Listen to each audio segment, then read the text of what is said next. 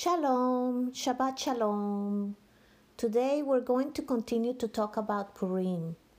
We're going to talk about standing up for the truth, the other side of Purim. There are many wonderful messages we can learn about Purim.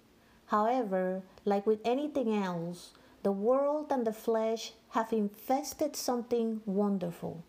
Sadly, Many people around the time of Purim dress up as worldly characters that has nothing to do with God and with Purim.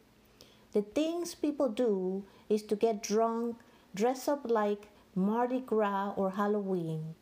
Purim has become polluted and many synagogues should be embarrassed to encourage such behaviors. These behaviors do not reflect the book of Esther and its meaning. The book of Esther does not tell us to dress up like superheroes, like the dead, hippies in the 60s, or vampires, etc. Or it does not tell us to drink alcohol until you drop or to do zombie parades or homosexual parades. These behaviors are worldly and does not represent our Father in heaven.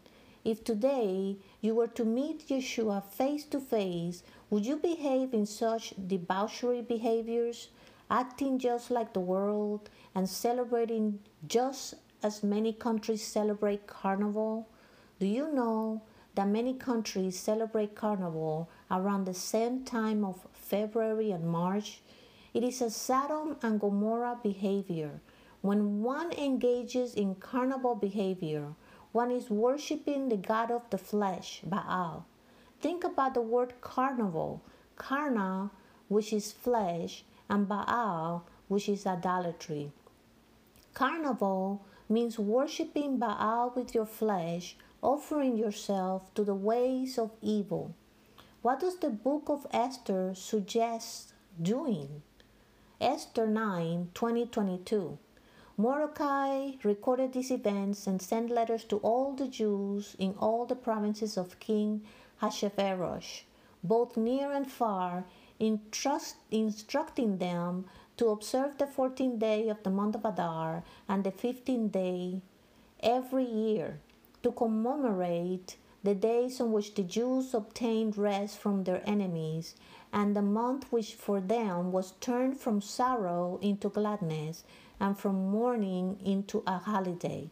They were to make them days of celebrating and rejoicing, sending portions of food to each other, and giving gifts to the poor.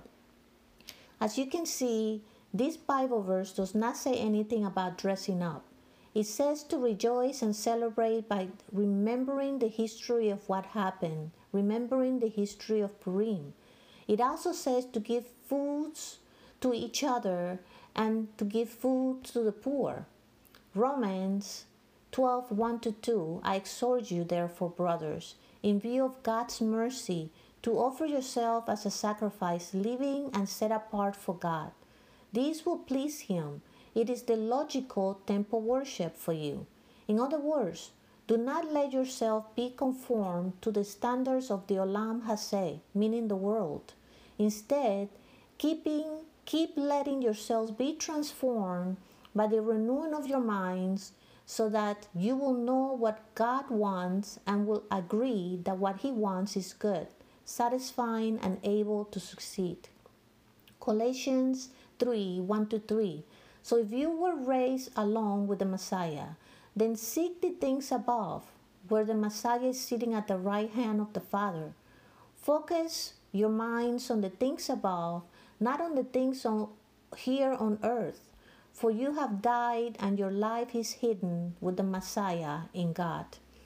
Another Bible verse comes to mind in Exodus 23 2.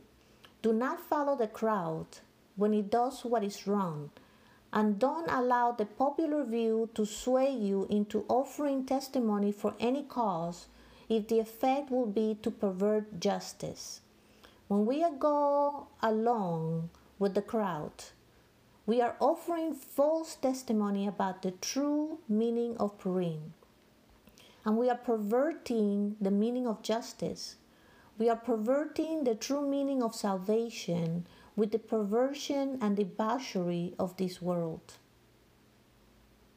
Yeshua, open our eyes, Lord, to stand for the truth and not be swayed here and there with behaviors that does not honor you, with behaviors that does not glorify you, with behaviors that does not glorify your purity and deliverance. In the name of Yeshua, we thank you for these words, Abba. Amen.